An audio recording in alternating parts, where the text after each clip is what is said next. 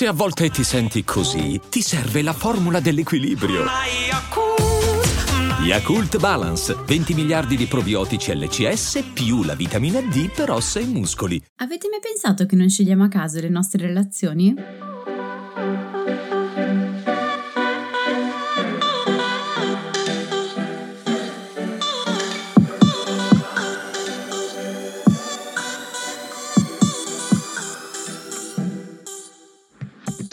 Benvenuti in questo nuovo episodio di TV Therapy, il podcast dove usiamo le serie TV per capire meglio noi stessi, le nostre emozioni, le relazioni, gli impantanamenti vari. Io sono Alessia, psicologa e psicoterapeuta e su Instagram mi trovate come Io non mi stresso. E io sono Giorgia, scrivo di serie TV e su Instagram mi trovate come Tellist, che è un blog che racconta le serie TV come meritano. In questo episodio riprendiamo un po' la nostra tabella di marcia e dopo mh, la parentesi sui presunti, sottolineiamo presunti, effetti negativi di Squid Game e in generale delle serie tv parliamo di You e quindi parliamo di relazioni come un po' avevamo già anticipato.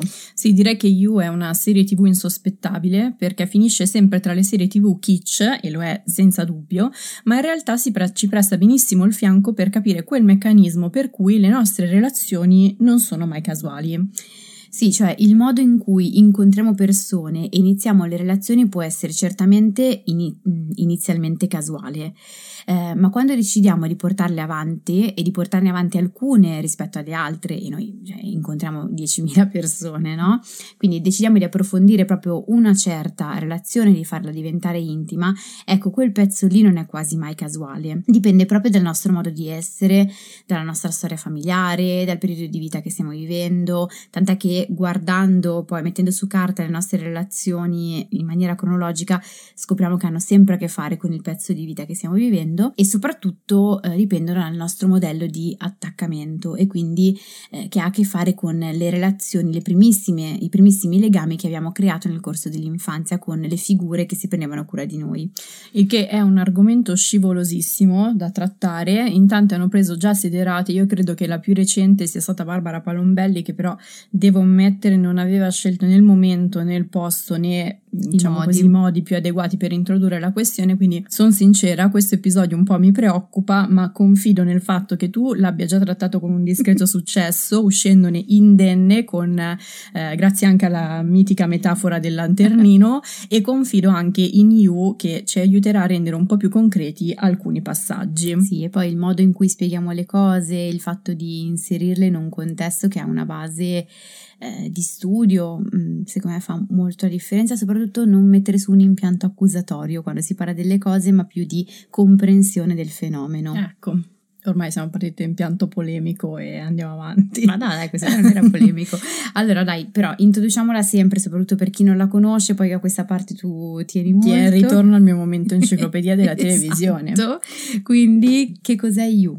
Allora, You è una serie tv inizialmente prodotta da Lifetime nel 2018 e poco dopo acquisita da Netflix che se l'era lasciata sfuggire all'inizio, poi se l'è ripresa e ha prodotto le stagioni successive. Il mese scorso ne ha rilasciato la terza terza e in contemporanea l'ha rinnovata per una quarta, quindi possiamo dire che è una serie tv con un certo seguito. La prima volta che Netflix ha rilasciato You è stata sotto Natale Bene. E lo dico non per allungare il mio momento enciclopedico, ma perché le nuove serie TV che Netflix programma nel periodo natalizio non sono mai, quasi mai scelte in maniera casuale. Ah, anche quello, come esatto, le relazioni. Esatto, esattamente esatto. come le nostre relazioni di cui parlavamo prima.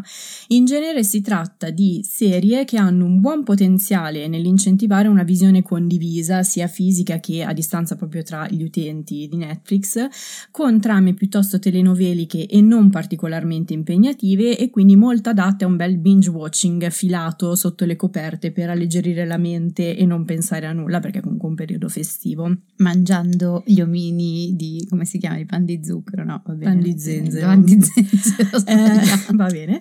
E per intenderci, lo scorso Natale la scelta di Netflix è ricaduta su Bridgerton. Per intenderci ancora meglio potremmo dire che se You fosse un cibo sarebbe probabilmente del cioccolato o nel mio caso un bel burger mh, mm, vegetariano o una pizza. Idem. Cioè quei comfort food che mangiamo quando abbiamo voglia di viziarci o di tirarci su di morale, ma siccome sappiamo che se consumati in grandi quantità non fanno benissimo, quando capita di farne grandi abbuffate un po' ci vergogniamo e perciò lo nascondiamo oppure ci giustifichiamo. Sono ammirata Perché? Eh beh, è una bella definizione. Vero, Potremmo però- aprire qui parentesi sul binge watching, binge eating. Però lo rimandiamo. un'altra volta. Però c'è un però, perché molti definiscono You un guilty pleasure, cioè un piacere proibito, un piacere colpevole se vogliamo fare la traduzione letterale. Però, come dice la scrittrice Fran Lebowitz nel suo documentario di Netflix, se un piacere è un piacere, ovviamente nei, nei limiti della legalità, perché dovrebbe essere colpevole? E quindi in questo podcast noi non useremo mai l'espressione guilty pleasure, tienilo a mente. Tengo a mente, ma non- in effetti non è nel mio vocabolario, mi sembra quasi ossimorica come cosa. Comunque va bene. Lo è. In effetti sì. Allora, di cosa parla You? È l'adattamento televisivo dei romanzi thriller di Caroline Kepnes e ha per protagonista Joe Goldberg, un ragazzo che di primo impatto piacerebbe moltissimo alle nonne. Perfetto. Cioè, Joe Goldberg sembra uscito da un altro tempo. La nonna di Cappuccetto Rosso, per intenderci, però. Va bene, vai. Allora, Joe Goldberg ha la faccia pulitissima, Perfetto. È sempre cordiale, saluta sempre, come piace dire ad Alessia. È vero. Non ha profili social e gestisce a New York una di quelle librerie storiche dove ci si comprerebbe tutto, anche gli scaffali di legno antico. Mamma mia, io metti fermo immagini sulle librerie. Però Joe Goldberg è davvero così come sembra? No, ovviamente, perché altrimenti la serie non inizierebbe nemmeno. Joe Goldberg nasconde un lato un bel lato oscuro, ossia una tendenza a sviluppare un'ossessione per le donne di cui si invaghisce che lo porta a fare di tutto per farle innamorare di sé. Nella seconda stagione un personaggio dice se ti ama allora sei in pericolo e direi che ci azzecca parecchio, Mm, mm, sì. solo che non lo ascolta nessuno. Perfetto. Il che, eh, che cosa implica il fare di tutto per conquistarle? Implica pedinarle, spiarle, hackerare i loro telefoni e computer, infilarsi in casa loro per conoscerle a fondo e poi regolarsi di conseguenza in modo da eh, sembrare l'uomo perfetto, capitare sempre al momento giusto nel, nel posto giusto. Poi con il graduale avvicinarsi di queste donne, Joe inizia anche a eliminare qualsiasi ostacolo e a recidere i loro legami più stretti, di fatto scavandogli un gran vuoto attorno e convincendole di essere l'unica persona capace di amarle come si deve. Quando però queste donne iniziano ad accorgersi che qualcosa non va, Joe non la prende molto bene, però ci fermiamo qui, salvi da spoiler per ora, perché poi siamo costrette a farne qualcuno ovviamente. Comunque, vista così, You sembra una serie drammatica, ma in realtà non si percepisce come tale, perché a You piace esagerare, altrimenti non sarebbe kitsch, cioè ha toni molto enfatici e le svolte sono molto irreali. E qui mi soffermo un attimo su quello che dicevi prima relativamente alla Palombelli, eccetera. Forse è proprio per questo che utilizziamo You, perché è talmente eh, esagerato mh, che ci permette di vedere delle cose, eh, dei- delle dinamiche che avvengono anche nella nostra realtà, ma di guardarle con una lente di ingrandimento. No.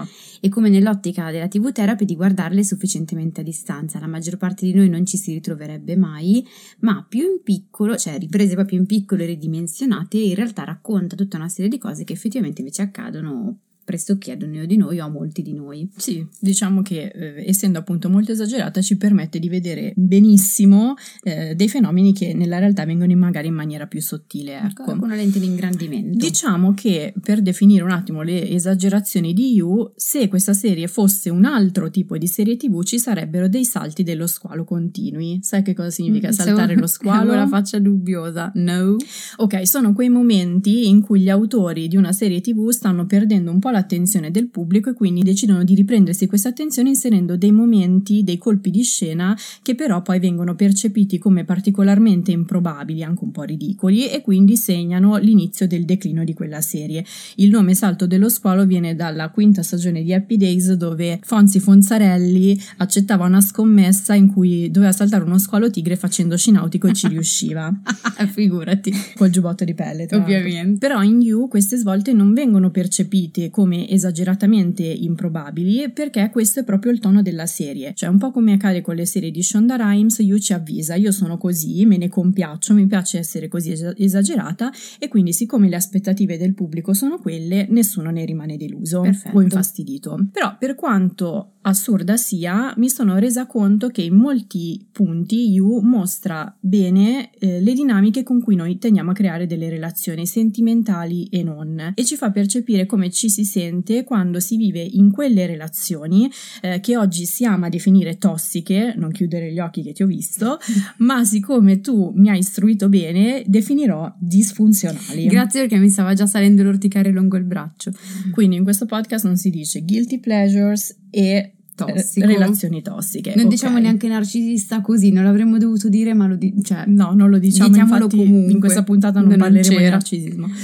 Come questa serie rende reale la percezione di stare all'interno delle relazioni disfunzionali? In due modi. Il primo è che ci si rende conto, eh, man mano che si va avanti nella serie e si conosce la storia pregressa e i pensieri anche eh, di Joe Goldberg, di avere sviluppato un sentimento di ambivalenza nei suoi confronti. Quindi non si riesce a eh, lasciarlo andare, a staccarsi da lui, a vederlo del tutto come un antagonista, benché si avverta nei suoi confronti una sensazione di disagio. E questo porta al secondo punto, cioè ci si accorge che Joe Goldberg e perciò la serie ci hanno un po' invischiato esattamente come accade alle donne di cui si invadi- invaghisce e qui io mi taccio. Sì, perfetto. Cioè, non perfetto perché Infatti. non è carino da dire. No. perfetto era quello che avevi detto in realtà, Mhm. stavo annuendo. E ehm, comunque più o meno direi che eh, è interessante proprio andare a vedere le, le sfumature della, eh, della personalità, anche quelle con, eh, con disturbo. Peraltro poi proprio eh, in questo mese, se state ascoltando il podcast in diretta, cioè nel mese di novembre eh, 2021, sto affrontando sul blog e sui social il tema dei disturbi di personalità. Ehm, non è esattamente questo il caso, ma comunque poi le- adesso ne parliamo poi più avanti. Ehm, si pensa in particolar modo che siano eh, cattive. Ci si focalizza sugli aspetti disfunzionali, peraltro come siano effettivamente eh, una colpa no, della, della persona che con una buona dose di forza di volontà forse potrebbe farne a meno, almeno questo è un po' il pensiero comune, e in realtà vederli a 360 gradi ci fa capire anzitutto che c'è una complessità, ci sono appunto delle sfumature in ogni personalità. Io dico sempre che eh, i disturbi di personalità o comunque le strutture di personalità disfunzionali portano spesso all'estremo, un po' come esattamente fa Yu, dei, eh, dei tratti, mh, dei comportamenti, delle dinamiche che possono appartenere a molti di noi eh, pur in strutture, passami il termine, sane. Li vengono semplicemente, tra mille virgolette, portate eh, all'estremo. Quindi anche la psicologia di Joe è ovviamente piuttosto complessa. Raccontiamo un pochino il progresso, Mhm. che eh, questo ci permette un attimino di capire come si arrivi poi a costruire quel tipo di eh, struttura di personalità. Le strutture di personalità disfunzionali non si costruiscono a caso, c'è sempre un terreno che purtroppo è fertile per costruire quel tipo di, eh, di struttura lì. Lui ha una storia di eh, abuso, multipla direi, alle, alle spalle, eh, di abbandono e eh, grossi traumi e questa storia lo porta poi a cercare in maniera quasi ossessiva l'amore delle donne di cui si invaghisce. Non prendetela però con un mm, meccanismo causa-effetto, quindi storia di questo tipo sicuramente poi si porterà, eh, porterà a questo tipo di eh, comportamenti. Ci sono molteplici sfaccettature anche ehm, insomma, ne- nelle storie di, di abuso, nel modo in cui si sviluppano. Ci sono, e forse passano un po' in secondo piano, anche dei fattori protettivi in molti casi che eh, possono deviare no? queste storie di abuso e incanalarle in strutture di personalità che sono magari eh, sofferenti ma eh, meno patologiche da, da questo punto di vista. Comunque possiamo dire che il suo desiderio di essere eh, capito, di essere visto, viene proiettato in qualche modo dall'infanzia a queste donne, eh, ma in realtà Joe non sa nemmeno bene come approcciarsi alle, alle relazioni, cioè ci sono dei, dei punti in cui zoppica e che colma appunto con eh, dei comportamenti che poi sono disfunzionali proprio perché, perché davanti a sé non ha avuto dei modelli funzionali e non ha avuto sufficientemente fattori protettivi che abbiano permesso questa struttura di personalità di ben incananarsi. Peraltro noi nel corso della serie sentiamo anche i pensieri di Joe Goldberg che sono molto spesso infantili, cioè a un certo punto ad esempio dice se continua a fare il bravo le cose si sistemeranno da sole. Sì, funziona in realtà spesso, vabbè, ovviamente anche qui prendete tutto come portato molto all'eccesso Mhm. all'interno della, della serie, però noi abbiamo, e questo fa parte un po' anche della, della teoria della- dell'attaccamento di cui vi accennavo precedentemente, noi abbiamo comunque degli schemi che si chiamano modelli operativi interni, che appunto si vengono a costruire nelle primissime eh, relazioni eh, dell'infanzia e principalmente quelle figure caregiver, quindi in genere i genitori, ma non è detto che si prendono cura di noi e in qualche modo danno un'impronta circa nos- l'immagine che noi abbiamo di noi stessi, l'immagine che abbiamo dell'altro e delle relazioni. Questi schemi qui vanno un po' in scena e in qualche modo fungono come da, eh, da impronta, da canovaccio, da piccoli fili, insomma, che ci muovono all'interno del nostro mondo, nella relazione con noi stessi e nella relazione con gli altri. Questa è molto in breve, molto detta, insomma, spero non banalizzata, ma semplificata la teoria dell'attaccamento e appunto eh, questi suoi pensieri potrebbero in qualche modo essere un po' una traccia che anche noi tutti, eh, al di là del fatto che siano disfunzionali a meno proviamo, dei, appunto dei modelli operativi interni. Andiamo poi nello specifico su, su Joe. Joe ha un attaccamento, qualcuno dice insicuro, io non so se essere troppo d'accordo, sarei più sul tipo disorganizzato. Mm-hmm. esistono diversi tipi di attaccamento, quello più auspicabile è quello sicuro, mm-hmm. che ci dà tutta una serie di aspettative tendenzialmente positive rispetto agli altri, anche rispetto a noi stessi. C'è quello insicuro, c'è quello disorganizzato. Ve non, mm, la parola stessa ce lo dice, non so mai bene nemmeno come, come, muovermi, non so mai bene cosa aspettarmi. Che è quello poi che abbiamo detto prima, no? Sì, Giusto? esatto, non, io so, propendo più per questa ipotesi. Comunque, questo tipo di attaccamento deriva dalla relazione con, con i suoi eh, genitori e dall'incontro con adulti che sono abusanti verbalmente e fisicamente. Joe ovviamente era affezionato e aveva creato mh, una sorta di attaccamento, dico sorta perché nel modello organizzato non, insomma, è un po' diversa la faccenda, comunque comunque una sorta di attaccamento nei confronti di, di sua mamma che però non era ben sintonizzata con, eh, con i suoi bisogni e mm, passava a lui la sensazione di essere solo al mondo e ignorato. Questa è una sensazione che purtroppo moltissime persone che incontro e siedono sul mio divano o dall'altra parte della webcam nei colloqui via Skype, cioè capita purtroppo molto spesso e, e questo poi lo porta ad attaccarsi eh, ossessivamente a donne che possano soddisfare questi bisogni che nell'infanzia sono rimasti insoddisfatti. Postilla questo ovviamente lo ripeto e lo ripeterò sempre unitamente ad altri fattori, non c'è mai un A uguale B, eh, in psicologia non funziona mai così, l'origine è sempre multifattoriale a partire dalla genetica. E che cosa arriva a fare poi? A cercare di esercitare un controllo sui loro sentimenti e fare in modo che si innamorino di lui. Ovviamente non è che le persone vengano scelte casualmente, poi questo lo vediamo. Sì, a questo proposito sulla psicologia di Joe Goldberg e in generale sui personaggi di Yu, gli psicologi americani e britannici si sono scatenati, eh ma la linea comune appunto come dicevi tu non si può incastonare eh, Joe Goldberg in un disturbo preciso. Ho trovato però molto interessante un articolo di Insider dove una psicologa diceva se Joe Goldberg fosse venuto da me in terapia durante la prima stagione sarebbe stato un buon esempio di diagnosi sbagliata, perché io lo avrei collocato nel disturbo antisociale di personalità. Invece nella seconda stagione, scavando meglio nel suo passato, mi sono resa conto che i suoi comportamenti rivelano più un sintomo traumatico rispetto al disturbo antisociale e, e qui Joe si collocherebbe quindi più sul versante di un disturbo dell'attaccamento. Allora, io intanto questo mh, ti ringrazio per averlo inserito, nel senso che ci fa vedere come le diagnosi non siano così lineari, per cui prendo da un manuale e la trasferisco nella realtà. La realtà è decisamente più multisfaccettata, molto più sottile, decisamente anche più sottile della, di quanto avviene in Joe e insomma in You in generale, e quindi far diagnosi in realtà è una roba difficile. Mm-hmm. Eh, ci sono sicuramente dei comportamenti antisociali che è diverso dall'avere un disturbo antisociale di personalità, cioè dei comportamenti che in qualche modo modo vanno a inficiare l'altro per avvantaggiarsi. Non saprei dire se si parli effettivamente di disturbo mh, dell'attaccamento più in generale, ecco, io starei comunque sullo spettro eh, dei disturbi traumatici, questo sì, sicuramente. Mm, propenderei per un disturbo traumatico dello sviluppo, ma anche qui anche sono d'accordo sul fatto che la diagnosi sia molto difficile e ci aggiungo una postilla che eh, invio soprattutto ai miei pazienti che stanno ascoltando questo podcast e molti, insomma, hanno questa, questa diagnosi comunque, insomma, alla base delle proprie dinamiche disturbo traumatico dello sviluppo. Ecco, non tutti i disturbi traumatici dello sviluppo portano portano a questo tipo di comportamenti, sottolineato 800 volte. Quindi però scusate per la divagazione, questo spiega anche perché Joe insegua continuamente questa idea di eh, amore, usi dei mezzi disfunzionali per, per ottenerla e eh, allo stesso tempo è in grado di mostrare eh, forti segni di empatia nei confronti di eh, alcuni personaggi, il bimbo, il suo vicino di casa ne, nella prima stagione. Sì, ma anche delle donne con cui ha poi delle relazioni sentimentali Verissimo. o sessuali. E qui ci va a vedere la sfaccettatura sfaccettatura perché per fortuna si esce dall'idea di tutto buono o tutto cattivo, mm-hmm. eh, altrimenti nessuno si innamorerebbe di, di, lui. E anche qui poi ovviamente non tutti i disturbi antisociali o disturbi traumatici poi comunque sfociano nella violenza, continuiamo a sottolinearlo. Anche qui il disturbo antisociale può avere, anzi direi che quasi sempre ha una base traumatica, non è vero il contrario però, non tutte le basi traumatiche sfociano in antisociale, altrimenti qua Ale. Ecco, mi sa che qui siamo giunte al punto delicato della questione, ho un po' paura.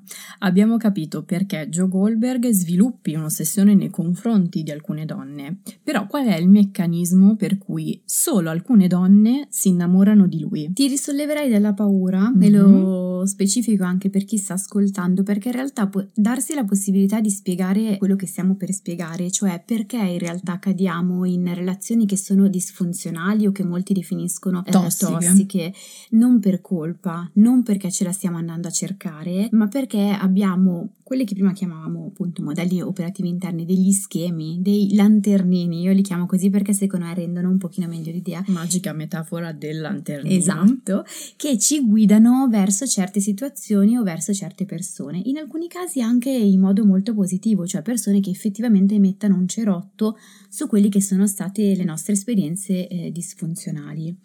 Eh, dicevo perché ti dico di non, di non, avere paura? Perché in realtà nel momento in cui noi abbiamo la possibilità di capire quali meccanismo no, ci guidi verso eh, certe persone un po' come se fosse una calamità, abbiamo anche la possibilità poi di tirarcene fuori. Mentre invece se noi ci descriviamo solo come vittime impotenti a cui è ca- ha capitato una roba in maniera assolutamente casuale, allora siamo sempre alla mercé di una relazione sbagliata. E invece no, con le adeguate cure, con l'adeguata attenzione, portando soprattutto alla consapevolezza, una roba che in realtà è inconsapevole, quindi non è colpa, allora abbiamo la possibilità gradualmente di modificare il nostro eh, lanternino. Per questo, insomma, nessuna colpa e quindi nessuna poi eh, paura nel, nel, nel, descriverlo, insomma. Che cosa accade molto probabilmente, perlomeno alle donne che lui, eh, che lui incontra? Che chi diventa dipendente tendenzialmente da figure, come in questo caso Joe, Joe si focalizza principalmente e in maniera in superficie col suo lato eh, tenero che c'è.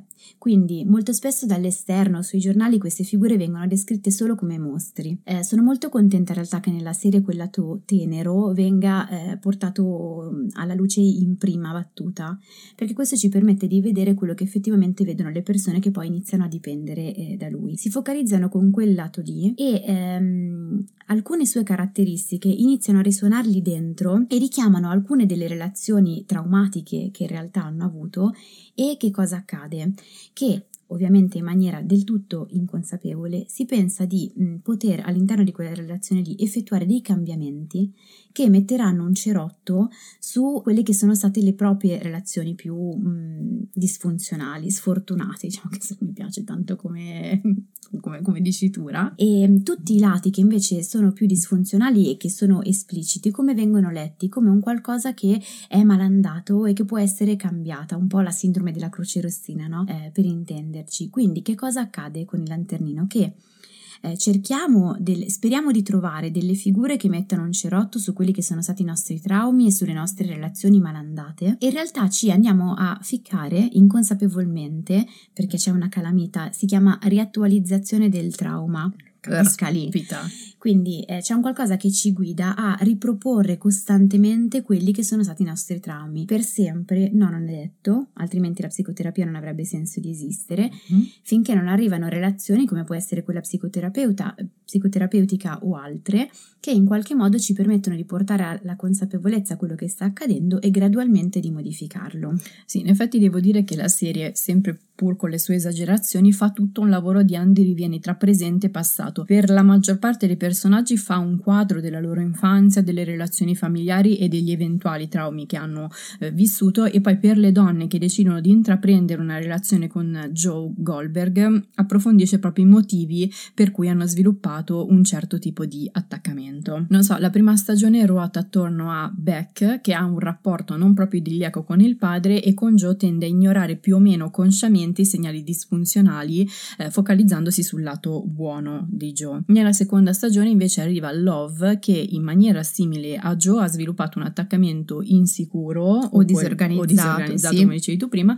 e ha imparato a colmare le mancanze dei genitori con un rapporto di codipendenza con il fratello gemello che protegge con ogni mezzo, anche violento se necessario. Quindi Love tende a percepire l'ossessione di Joe e la protezione eccessiva anche violenta come amore. Questo accade peraltro spessissimo in, queste, eh, in questo tipo di, di, relazioni o in questo tipo di dinamiche proprio mm, che derivano dall'infanzia, cioè si confonde molto spesso il, l'amore con quella che è la violenza. E, e molto spesso c'è un triangolo che si vede anche qui in maniera esagerata ma molto bene nella serie, che è il triangolo eh, vittima, carnefice o persecutore e salvatore. Questi sono i tre vertici, no? E come vediamo, Joe, ma anche le figure che lui incontra, assumono gradualmente diversi pezzi, diversi vertici di questo triangolo. Quindi prima io ti salverò, o oh, donzella che non ha nessuno campagna, che l'ama sì. e non viene, leopardi, e che non viene vista da, da nessuno e amata da nessuno, no? Dopodiché... Eh, però divento il persecutore in qualche modo eh, e quindi carnefice. O in altri casi come poi più nella seconda stagione divento anche un po' tua vittima. Adesso sì, molto semplificata infatti, e male. infatti spoilerone Mm. Tra la seconda e la terza stagione le parti si invertono, comunque eh, Joe e Love si rimpallano un po' no? I, i, ruoli e ehm, Love diventa anche abusante nei confronti di Joe che peraltro ne è fortemente spaventato. Poi vabbè, secondo alcuni psicologi nel suo caso ci sarebbe anche da fare tutto un discorso di probabile disturbo dissociativo dell'identità. Ah, ci potrebbe stare e più in generale comunque eh, molto spesso è la relazione ad essere eh, abusante e non necessariamente solo uno dei due, molto spesso va così in realtà, che anche qui non è una colpa e quindi non significa che allora vabbè lasciamoli lì, eh.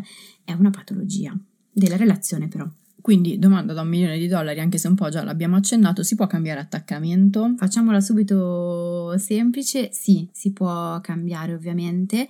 Eh, è più probabile per fortuna eh, cambiare da un attaccamento eh, insicuro, disorganizzato, insomma disfunzionale, eh, a un attaccamento invece sicuro. È più difficile il contrario, per fortuna, però è possibile appunto attraverso la psicoterapia o attraverso alcune eh, relazioni, fattori protettivi che intervengono e nel tempo e non senza dolore apportano un cambiamento. Non è così per tutti, non è così semplice, ma si può fare.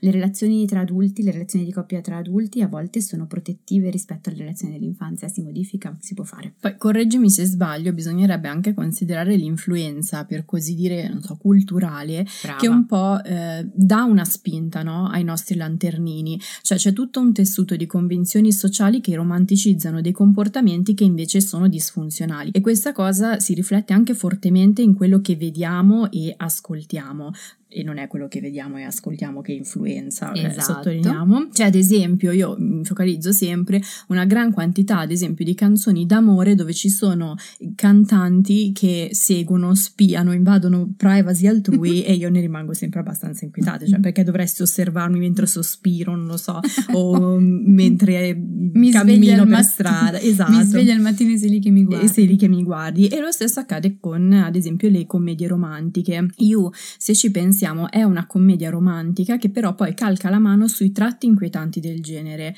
Eh, c'era un articolo interessantissimo b- di BBC Culture che faceva notare come i metodi di Joe e in generale la trama di You non sia così diversa eh, da quella di Dieci cose che odio di te, una mm-hmm. commedia romantica dove Heath Ledger ehm, praticamente usava dei metodi, diciamo così, un po' simili a quelli che usa Joe Goldberg per eh, fare innamorare di sé eh, una, una, ragazza e ingannarla. Anche se poi in effetti non sappiamo, perché nelle commedie romantiche quello che accade è che si fermano poi al mettersi insieme. Poi magari il proseguo sarebbe molto simile a questo, chi lo sa. Togliamo quindi praticamente il lieto fine rassicurante, una mazza picconate sui lieto fini. Eh, e, però tant'è che non solo le donne di cui si invaghisce Joe normalizzano i segnali inquietanti come romantici sulla base di, di, di questa cultura che romanticizza appunto alcuni comportamenti disfunzionali, ma lui stesso nel corso della serie si convince di non star facendo nulla di male proprio con questi esempi. Eh, non so, nella prima La scena della doccia. Esatto, okay. nella, nella prima, sei preparata. Esatto. Nella prima stagione Joe è nella casa di Beck che sta, non so, così frugando tra le sue cose per appunto poi conoscerla meglio e lei rientra in casa. Lui si nasconde nella doccia e si sentono proprio i suoi pensieri eh, in cui si tranquillizza dicendosi stai, tra- dicendosi stai tranquillo perché eh, gli eroi delle commedie romantiche si ficcano sempre in questo tipo di situazioni e va sempre tutto bene, sì, non esatto. succede mai niente, occhi a cuore per le donne che poi devono conquistare. Qui torniamo comunque sempre sulla puntata precedente, magari andate ad ascoltarla, su come alcuni stimoli che ci arrivano dall'ambiente e quindi anche dalle serie tv vengano acquisiti in maniera differente a seconda della struttura funzionale o disfunzionale che già possediamo. Brava. Perfetto, dunque siamo giunti alla fine di questo episodio. Però abbiamo due di disclaimer, diciamo okay. due postille, ecco, da, da mettere bene in chiaro. Allora, il primo è che Yu rappresenta una situazione particolarmente eh, disfunzionale. Diciamo che eh, c'è una, una visione dell'attaccamento insicuro, disorganizzato eh, che sia, che di certo non rientra nella vita media, cioè non tutte le persone con un attaccamento insicuro, con un attaccamento disorganizzato, eh, con anche disturbi di personalità o che comunque hanno avuto un'infanzia traumatica, poi sfociano in, in questi comportamenti. Assolutamente, cioè tant'è che diventa una serie o in altri casi fanno notizia ai TG proprio perché sono delle eccezioni. La seconda precisazione è invece che la serie e quindi anche questo episodio del podcast di TV Therapy non giustificano né eroicizzano le azioni di Joe Goldberg, ma ci permettono di capire meglio perché si comporti così. Ci è capitato spesso nelle ultime settimane, quindi in concomitanza con l'uscita della terza stagione, che qualcuno ci chiedesse non capisco perché la gente guardi You o tenga per Joe Goldberg perché i suoi comportamenti sono appunto è sempre ritorna il tossico o lo sbagliato. Um, però torniamo sempre un po' al discorso di Squid Game che abbiamo fatto nell'episodio precedente, eh, partendo dal presupposto che la TV imita la realtà e non viceversa e le serie tv sono uno strumento potentissimo per entrare in contatto con certe realtà, situazioni dinamiche e percepirle eh, come accade effettivamente poi con You. Sì, e poi po' come dicevamo all'inizio di, questo, all'inizio di questo episodio, comprendere non significa giustificare. E serie come You fanno, ci fanno vedere in maniera eh, esagerata, diciamo sotto una lente di ingrandimento, eh, dinamiche che nella realtà quotidiana certamente esistono esistono, ma nella maggior parte dei casi più in piccolo e senza arrivare alla violenza. Quindi potremmo usarle per capire, ad esempio, la storia degli eh, schemi del lanternino senza necessariamente esserci infilati in una relazione con eh, una persona fortemente disfunzionale, con uno stalker e così via. Poi diciamocelo, se Yu fosse stata rosea, giusta e in parte anche censurata, come molte persone ultimamente richiedono, non saremmo nemmeno qui a usarla come un utile strumento per, no. per capire la realtà. Esattamente. Allora, dunque, siamo veramente poi giunti alla fine, cioè alla fine in realtà al pezzo, alla parte di questo podcast in cui vi consigliamo tre serie tv simili o che comunque vanno bene a braccetto con eh, le dinamiche di cui abbiamo parlato. Vai! Allora, la prima è A confronto con un serial killer, che è un true crime, poi ci torneremo sui true crime ovviamente, su Sam Little, che è il serial killer più prolifico nella storia criminale degli Stati Uniti. Quindi è una storia vera. Una storia vera e anche molto inquietante, però la serie è fatta in modo da focalizzarsi molto bene sia sul eh, modo in cui Sam Little è arrivato eh, anche a causa della sua infanzia particolarmente traumatica a diventare il serial killer più prolifico degli Stati Uniti e racconta anche come eh, una giornalista sia stata l'unica persona a essere in grado di comunicare con lui e fargli confessare alcuni dei tantissimi delitti che lui ha commesso e quindi restituire un'identità alle sue vittime perché lei aveva delle dinamiche psicologiche, dico così poi al massimo mi correggi, molto simili a quelle delle sue vittime. E quindi fa notare proprio come il modo in cui Sam Little sceglieva le sue vittime e le sue vittime eh, si facevano adescare da Sam Little non era affatto casuale, cioè una cosa che non inconsapevolmente, ma è una cosa che non può capitare a tutti, ecco, e viene spiegato bene attraverso proprio il punto di vista di questa giornalista. Sì, anche qui sempre lo ricordiamo eh, non come colpa, non perché non possa capitare a tutti perché uno è scemo, ecco, mm-hmm. specifichiamolo sempre, ma perché ci sono dentro di sé delle calamite, dei lanternini, delle riattualizzazioni. Un reiterare, sì, esatto. qui si parla proprio, si impone proprio l'accento per, sul reiterare. Perché funziona così, un reiterare il trauma per cui ogni nuova eh, situazione in cui mi trovo, noi siamo portati a eh, leggere ritrovare nelle situazioni nuove qualcosa che già conosciamo. Se quello che già conosciamo è molto traumatico, voilà che il gioco è fatto, ovviamente non in maniera così semplice, ma quella è un po' la base. Comunque al momento a confronto con un serial killer si trova su Stars Play. La seconda serie tv, bellissima, mi è piaciuta un sacco, è Feel Good. Non l'ho vista guardala, allora, è, un, è, un'intimazione. Allora, allora, Feel Good è un dramedy eh, britannico eh, autobiografico scritto e interpretato dalla stand-up comedian Mae Martin che racconta eh, di come si in, innamori di una donna eh, che però è sempre stata convinta di essere eterosessuale e quindi ecco deve un po' eh, rientrare in contatto con sua, il suo nuovo orientamento sessuale e anche trovare i modi per poi comunicarlo alle persone persone che le stanno vicino e quindi eh, questo fa soffrire molto la protagonista, Mae Martin appunto, eh, che oscilla tra la dipendenza affettiva e la dipendenza dalle droghe. Quindi quando questa donna non le permette di essere dipen- affettivamente dipendente da lei, eh, Mae Martin Mm, va dalla parte delle droghe, della tossicodipendenza. Che magari ci descrive anche un attimino il tema della tossicodipendenza che è sempre vista come una roba brutta cattiva e che con un buon sforzo di volontà si possa eliminare, in realtà no, perché ha tutti dei meccanismi sotto che appunto fanno sempre parte del calderone delle dipendenze, anche quella affettiva, e che molto spesso vengono utilizzate a copertura di uno stato depressivo o simil-depressivo. Sì, che tra l'altro si percepisce molto bene nella serie, nonostante poi in realtà faccia ridere, e descrive anche molto bene il rapporto con i suoi genitori, la madre interpretata tra l'altro da Lisa Kudrow, che mm. è sì. Phoebe di Friends, quindi è top. Ecco, e si trova su Netflix. Perfetto, sì, comunque postilla anche su questo, le dipendenze molto spesso rappresentano un'autocura disfunzionale. Beh, ci faremo una puntata anche su questo. Segniamocelo. non e... è mia, eh? Il riporto, ma non è mia. Sei onesta. Allora.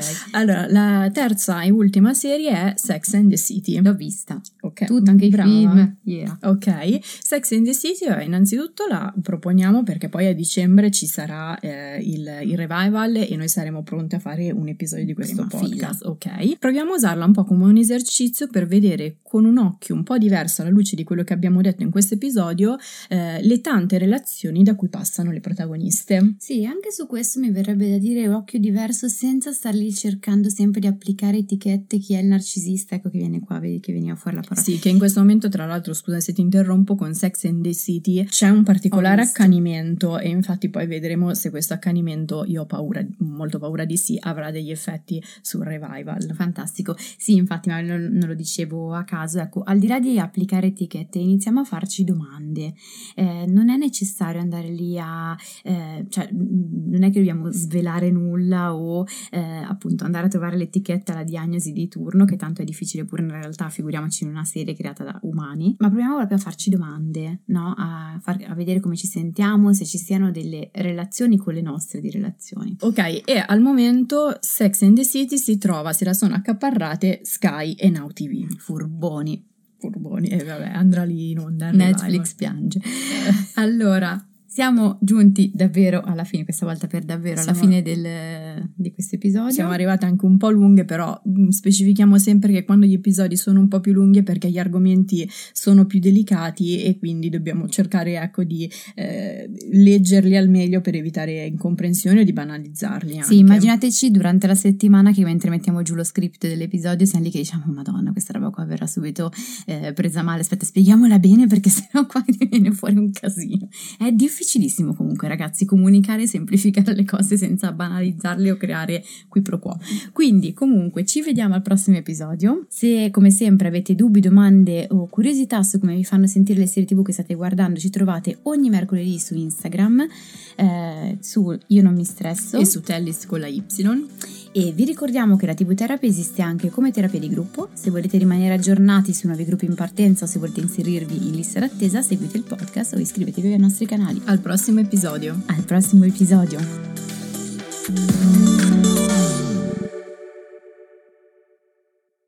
Prova, prova, prova, prova, prova.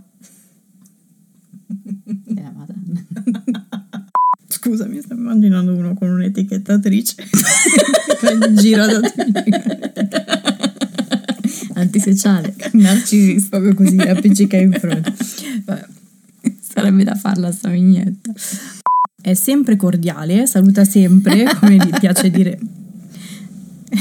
Ho riso troppo. Rifacciamo.